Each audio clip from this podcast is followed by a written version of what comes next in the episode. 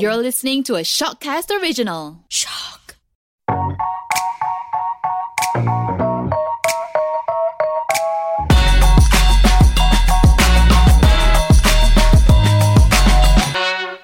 Guys, you're back again with me, Jaleesa, and today we are back again with another episode of Wonder Women. So today is super duper exciting because this time we got someone from the corporate field and she has started a woodworking enterprise called Jigs and Saws. So today I have lots of questions for her and at the same time I think it's very interesting yeah to listen about her journey as well. So Melissa Sebastian is here with us. How are you doing, Melissa? I'm good, thanks, Jaleesa. All right, so Melissa, we are going to just dig, you know, a little bit about the background, all right, of how you first started off. You started off helping Kelantanese victims during a flood. That was how you started off, and then the idea came about about starting a woodworking enterprise. So why don't you share with us the whole story? Okay, so um, that story is actually quite an interesting one. So I spent quite a few years in corporate in different telecommunication um, companies, and I really enjoyed my work. Um, but at the same time, I was actually I was looking to do something more, and I really wanted to do a bit more volunteer work because you know sometimes when you're in corporate, um, it gets really busy. Uh, you work very long hours, and so I was looking for that something extra to also give back.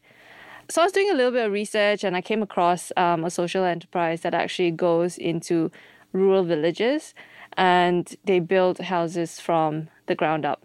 And I thought that was really um, interesting because you know back in school when we used to have Kemahiran Hidup, um, one of my favorite parts of that subject was actually the woodworking aspects. So when I came across um, this social enterprise, I was really intrigued. Um, so you know, you get to help people at the same time. I get to, you know, also do something that I kind of really liked. Um, so I volunteered, and uh, I went with a team of probably about eighty people. Wow. Um, okay. yeah. So we went into this um, rural village in Kelantan and we got up there like on the back of a lorry. Um, had probably like two or three lorries to take us all the way up there. Uh, we camped out there for almost a, for about a week, I think, almost a week. And um, we built houses from the ground up, made a lot of friends at the same time.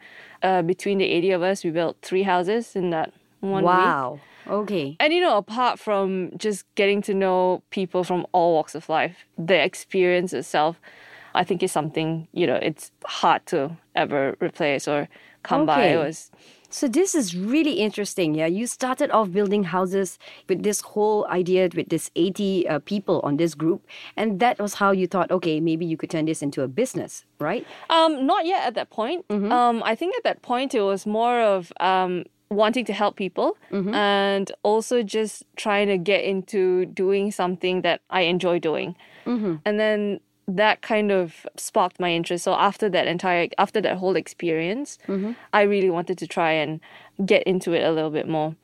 And then um, I came across uh, a friend who also owns a woodworking outfit, um, and I interned there for a while. Okay, So, nice. Yeah, so I worked with him for a while, for about close to six months, with a bunch of other boys, and we were just putting furniture together. So they they do custom built furniture as well. And then I decided that you know it's probably time for me to head back into corporate. So I took a sabbatical from corporate life for about um, almost a year. Okay. So I did different voluntary work and and then I interned at this friend's shop for about six months. Um, and then eventually I thought, okay, it's probably time for me to get back to a full paying job. But at the same time, I was also picky and I wanted to really do something that I enjoyed Okay. and uh, that allowed me to give back at the same time, kind of um, continue doing some woodworking on my own at home. Okay. So I joined a nonprofit organization. Mm-hmm. I did their PR fundraising and things like that for for a few Salvation Army. years. Yes, the Yeah. Salvation Army. Um, it also gave me the opportunity to go out and um, basically give back and help the needy and things like that. And that job gave me a bit of flexibility in terms of you know going back home a little bit earlier than I would Mm-hmm. if I was in corporate Corporate. and uh, doing some woodworking projects on my own at home. Mm-hmm. So I started off small, just you know, as a hobby. After work, on weekends, I will work on small projects, ba- mostly you know for like friends or family, and then the odd request from a friend of a friend. Um, and then I started posting stuff, you know, on Instagram and on fa- on my personal Facebook page and things like that. And eventually, I think you know a few um, orders came in here and there, the odd one here and there, but I never took on large projects because I was working on it on my own. um, Okay. So you alone. wanted to start small and then also think about it, you know, in the long run, how Yeah. things would translate. But it turned out being wonderful as we can see how the whole journey is for you, right? Yeah. So now that you had, you know, given us a very good breakdown of how you first started off and then the intention was very clear. You always wanted to give back. But we also picked up that when you were 14, you started building things on your own. So this whole thing about Melissa getting woodwork done started from home because your family had always encouraged you as well to start something like this in a way. Yeah, um, I think I'm. I've always been someone that liked working with my hands. So you Okay. know, whether it's um, doing putting paper craft together, or you know, when I was younger, coloring books and things like that, uh, wrapping presents, um, putting little things together, and then eventually putting together my own computer. Like, you know, my parents did tell me, "Ok, look, if you do well in your exams, we'll get you a computer. And I said, no, if I do well in my exams, give me the money for a new computer, and I want to build it myself. You know, so I want to be able to source for parts that I want or part, you know, good hardware on my own, and then I'll put it together myself. All right, nice. So I really like this whole equation uh, equation here, yeah, because you know when you talk about wanting to get things done on your own, the fact that you like building things, so you know for a fact that it has always been there for you Yeah. as well, yeah, from the start. And at the same time, the whole idea of giving back. So this whole equation, if you look at it, it falls very nicely. But here's another question that I have because you were from the corporate field. So what was the reaction to most people, or maybe perhaps at that point, just waking up in the morning and telling yourself that, okay, I'm done with a nine to five and I want to get started with something new here. So what was that whole process like for you? Um, I suppose after spending, you know, many years in corporate and that almost a year break that that I took, you know, really gave me the opportunity to sit down and really try to figure out what I wanted to do next, you know. So then that opportunity to, you know, build houses combined with um, that internship at my friend's shop that gave me a sense of what I felt like I really wanted to do, a direction that I really wanted to get and into. and you wanted things to be practical as well, right? Yeah. Because you know, a lot of people may have a passion, or let's say you may think that okay, this is what you think you're good at, you have a skill, but you still have to put food on the table. Correct. You still want that, you know. Correct. So I was, I, I would say that I was very blessed, very fortunate that, mm-hmm. you know, I was able to really do um, a job that I enjoyed. So, which is one was with the Salvation Army. Um, so I was able to give back. It was still basically a nine to 5 Um, but that nine to five still made use of my corporate skills because there was fundraising involved. Yep. So, you know, I still had um, certain KPIs to meet in terms of bringing in stuff, uh, in terms of raising enough money to further, you know, the social work that the Salvation Army does. At the same time, after work, you know, I got to go back and build on my woodworking skills or more of my hands on and practical skills. Because you know i'm a self-taught carpenter. I didn't go to a woodworking mm-hmm, class or mm-hmm. i didn't go to a school to learn mm-hmm. woodworking. Everything was really learned um, hands-on you know from a friend and then eventually um, just reading up and you know going on youtube looking at how people do different things and trying to figure things out on my own so yeah that's that's really how i started building. And eventually you know after a few years of working on projects on my own i came to a crossroads where look am i going to you know continue doing this as a hobby? Or am i going to turn this you know into something else? Because um, there were more and more requests coming in. Okay. Um, so you started then- seeing growth as well, and you know Yeah. it started falling in place. yeah. so i wouldn't say like you know i really had this big grand plan because i'm also you know i suppose maybe coming from an asian background as well my mom Yeah. also always thought us to we want to get into that as well because I think it's so interesting. Yeah, there are times where people, in general, I'm not generalizing women or Yeah. saying that the most common thing is for us to be selling a certain thing or to get into certain Yeah. business. But to this point where you are in a business where carpentry, most of the time, I think your rivals or the people, I'm pretty sure of this, it's usually men that you're dealing with, Yeah. right? So when it comes to that, how has it ever been a time where you feel like, okay, this is too much for me? Do I take a step back? Or has there been ever that, that thought that comes into your mind where maybe you are much more comfortable with the corporate life as compared to coming out of your, you know, um, uh, comfort zone and doing this? Actually, not really. Um, Yes, it is a very male dominated industry, but I think in Malaysia itself, you'll find that there are actually a few women carpenters. Yes, yes. Um, um, but at the same time, I can understand why it can be a little bit intimidating. You know, I've always been the kind of person to, you know, if I don't know something, I'm not afraid to ask. And I'm not afraid to admit that I don't know. you have gumption in you. You know if you need to get something done, Yeah. you would figure it out or Yeah. ask, right? Great. Yeah. So, you know, in my head, all I know is look, I don't, I may not know something now, but I'm going to have to figure this out. Mm-hmm. And so I try to figure it out. And I, I suppose my corporate background also always taught me to be resourceful. You know, I used to go into a hardware store mm-hmm. um, when I first started out, right? So I would look around at all the different types of screws and mm-hmm. nails and get really confused, right? Like, what is this type of screw for? And what is that screw for? And why is the thread on this screw different from the thread on another screw? I would sit in that in that store talking to this old uncle for probably an hour. Uncle, tell me what is this for? Uncle, tell me what that one is for. What do you use this for? And what do you use that for? And most of the time, I mean, they get really confused. Like, why is this a girl asking me so many questions?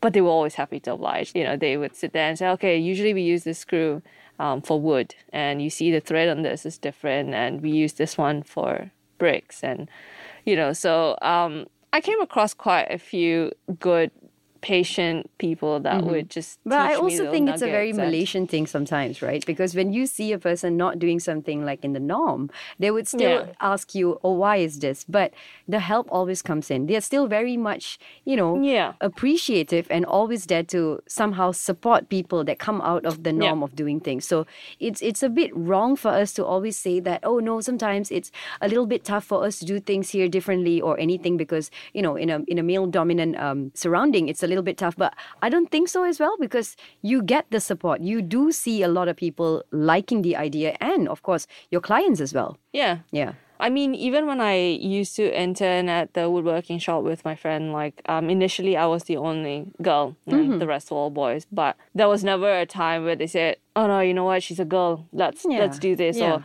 you know, we'll help her with that. You know, yeah. there, there was never that. I was just like any one of the other guys. Um, I love did. this kind of uh, you know uh, enthusiasm as well because let's all be very honest. I think Malaysia, in a way, we don't have that sort of caveman thinking.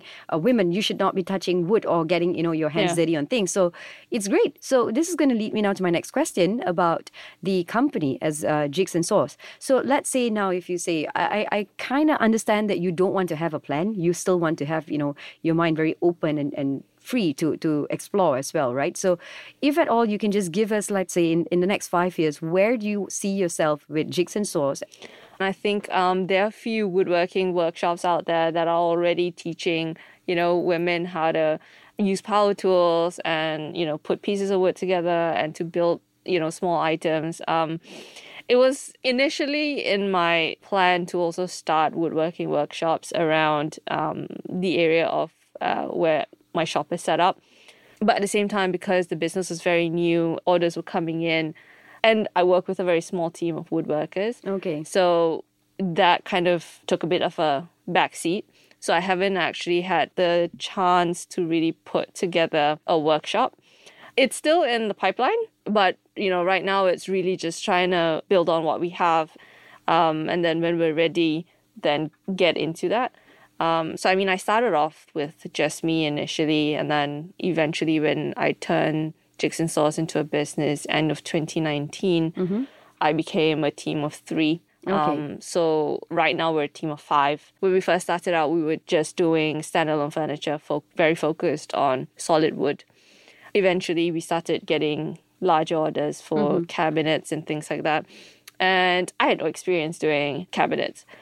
But you know, being in corporate sometimes um, back it then. helps, right? It, It it, really helps in terms of no one gets gets it right on the first time after all. Even Yeah. let's say if you walk in a company, if let's say it's your first job or anything, a lot of times people would say that oh you have to have uh, this certain amount of uh, confidence or you know whatever that you study from your universities or stuff like that. But here's the thing: none of us have it on on the first day, so Yeah. it always just takes that one step at the start. Yeah. So everything was really a learning process for me. And I suppose when people started to also request uh, cabinets and built in cabinets and to do kitchens and things like that, I really also had to think about whether I wanted to get into that because there are a lot of companies in Malaysia that are already doing that. And I didn't want to compete on that ground because it's costing. So everything goes by, you know, you calculate the cost of cabinets on a per foot run. Yeah, so I think that um, one comes thing. back also to your corporate background. Yeah, they always say that you have to also sometimes pick your battles. If there's not going to be something there for you, you might as well just work on what you know best and Yeah. just focus on that, Yeah. right? Okay, so since you started off with the social work and all of that, do you see yourself going back to that again? If at all, Jigs and Saws has to get back into social work. Yeah, definitely. I mean, Mm-hmm. um, I don't think there's ever a right time to give back. And if you have the opportunity opportunity to do that, Mm-hmm. then definitely do it because I think there are a lot of people out there that need help Mm-hmm. and it is important, I suppose, even as you grow yourself and um, if you have a business, you grow your business, or if you're in corporate, you grow your career. It is still important to give back to the less fortunate when you can. Awesome. And about the workshop that you mentioned earlier, so we know that it's not really something that has kickstarted yet, but I want to know exactly about the intention of it. As in, are you trying to get people to be encouraged by woodworking? So, what exactly would the workshops be about? So I think the for the workshops, it is really more of giving people the opportunity to yes, like you mentioned, pick up a skill, but you know, it's like they want to do something, they don't mm-hmm. know where to start, mm-hmm. and they need somewhere to start just to know how to use the different tools, how small items are basically put together, the mm-hmm. structure of putting something together. And, you know, like back in school when we had Kemahiran Hidup, like I always wished there was a bit more to it rather than just putting together a small box and then nailing a few pieces of wood together and then that's it. It gets to a point where it gets dull. The interest does not spark from there as kids, right? So Yeah. that's also quite an issue. And, and this is when I think your company also would like to step in, just so to educate those people of how lots of different things can come about as well, right? Yeah. And you know, I think there are also a lot of people these days, you know, with being conscious about recycling and things like that. People look around their house and they go like, "Oh, you know, I've got this old cot and or I've got this old table or this table leg is spoiled or I've got this chair, you know, it's spoiled. The wood is still good, but the chair doesn't really function as a chair anymore. And it's like but i don't really want to throw it away because it's such a waste. And then so sometimes i get calls and people say hey you know i've got these few pieces of wood. I really don't know what to do with it. And um, you know if you have a workshop or something like that and we can just come by and you can give us some idea of how to turn this into something else. So i, I think that's really more of the direction i'd like to head into to basically teach people to just think of random items that they would like to make with things around their house that you know they can't use or they're about to throw away and how you can turn that into something useful and just reuse what you have So, what has been like the craziest, you know, thing that the craziest call that you have gotten from anyone out there who have pro- the most creative kind of phone call that you have gotten about wanting to to recycle or turn something around? Well, I wouldn't say any of the calls have been really crazy, but you know, um, occasionally you have people that will, you know, call in and say, "Okay, I've got this piece of wood," and they want to reuse it, but um, and I say, "Okay, can you send me a picture of it so I have an idea of what type of wood it is?" And so you have people that know what good wood is, Okay, but And some then- that don't Yeah, completely you- foreign to them yeah. on the topic of wood, yeah, right? And and then you have people that really don't know what good wood is or how to tell what is solid wood from chipboard. Mm-hmm. And then they would send me a picture of um, basically like chipboard that's Chipboard. been really damaged by water. And so everything is coming apart. And I go like, that's going to be a bit difficult to reuse because, you know, once chipboard actually touches water, it starts to expand. Once Mm-hmm. it expands, you can't really use it unless you're able to really cut that part off completely you know, there's certain things you can reuse, like solid wood. You can definitely reuse that because, you know, you sand it down, maybe you cut off, a, you know, a little bit here and there, uh, the imperfections and things like that, and you can reuse that. Yeah. Nice. So, what is going to be like the one message out there to any girl right now? Like you said, back in school, kemahiran hidup. It started there. The curiosity started there as well. So, what is that one message if anyone here is listening? If it's a young girl who's just thinking about, yes, I like to build things, this can be something for me, what would Melissa advise them? I would say pick up a hammer, go to a hardware store, get some nails, get some screws. The younger generation these days, I mean, you watch a lot of YouTube videos and there are endless number of videos out there. So, you know, pick something you'd really like to do. Even if you need something at home, uh, you think you need something at home. Maybe it's just a phone stand or something to hold your tablet, you know. You can very easily look up simple design on Pinterest or Instagram and then look up a video on how to, you know, really do that. And then just go out to the hardware store, get what you need, and just start and just try. I mean, you know, with woodworkers, even we have a thing where we say measure twice, cut once. And that's because even the most experienced woodworkers get it wrong. Um, okay. So it's very normal to get things wrong. And sometimes even I get things wrong. You know, you take out a measuring tape and you want to measure 10 centimeters and you mistakenly do nine and you cut the wood and you go like, hey, why is it short? And then you yeah. realize, you know, you didn't uh, measure twice, cut once. You measured once and cut it. So, you know, um, you're bound to make mistakes. And sometimes, and woodworking is interesting because, you know, even when you make a mistake, you go like, oh, I've just wasted a piece of wood. But people who don't want to waste a piece of wood, you go like, okay, maybe I can just figure it out a different way. You know, you you you try to say, okay, I'll take another piece of wood. We'll just make this one a little bit longer, make that one a little bit shorter, and then we'll still put it together. We'll mm-hmm. figure it out. Nice. So this is something interesting. Yeah, we've all learned here today. Measure twice, cut once. Yeah. Right? Okay, so on that note, we will end this whole very fun session here today. And also this has been very interesting for people out there who have got no clue about woodworking. So thank you so much, Melissa, for enlightening us. And at the same time, we really, really hope you continue the journey of giving back and also all the very best for Jigs and Saws. So thank you. Thanks for having me, Jalissa.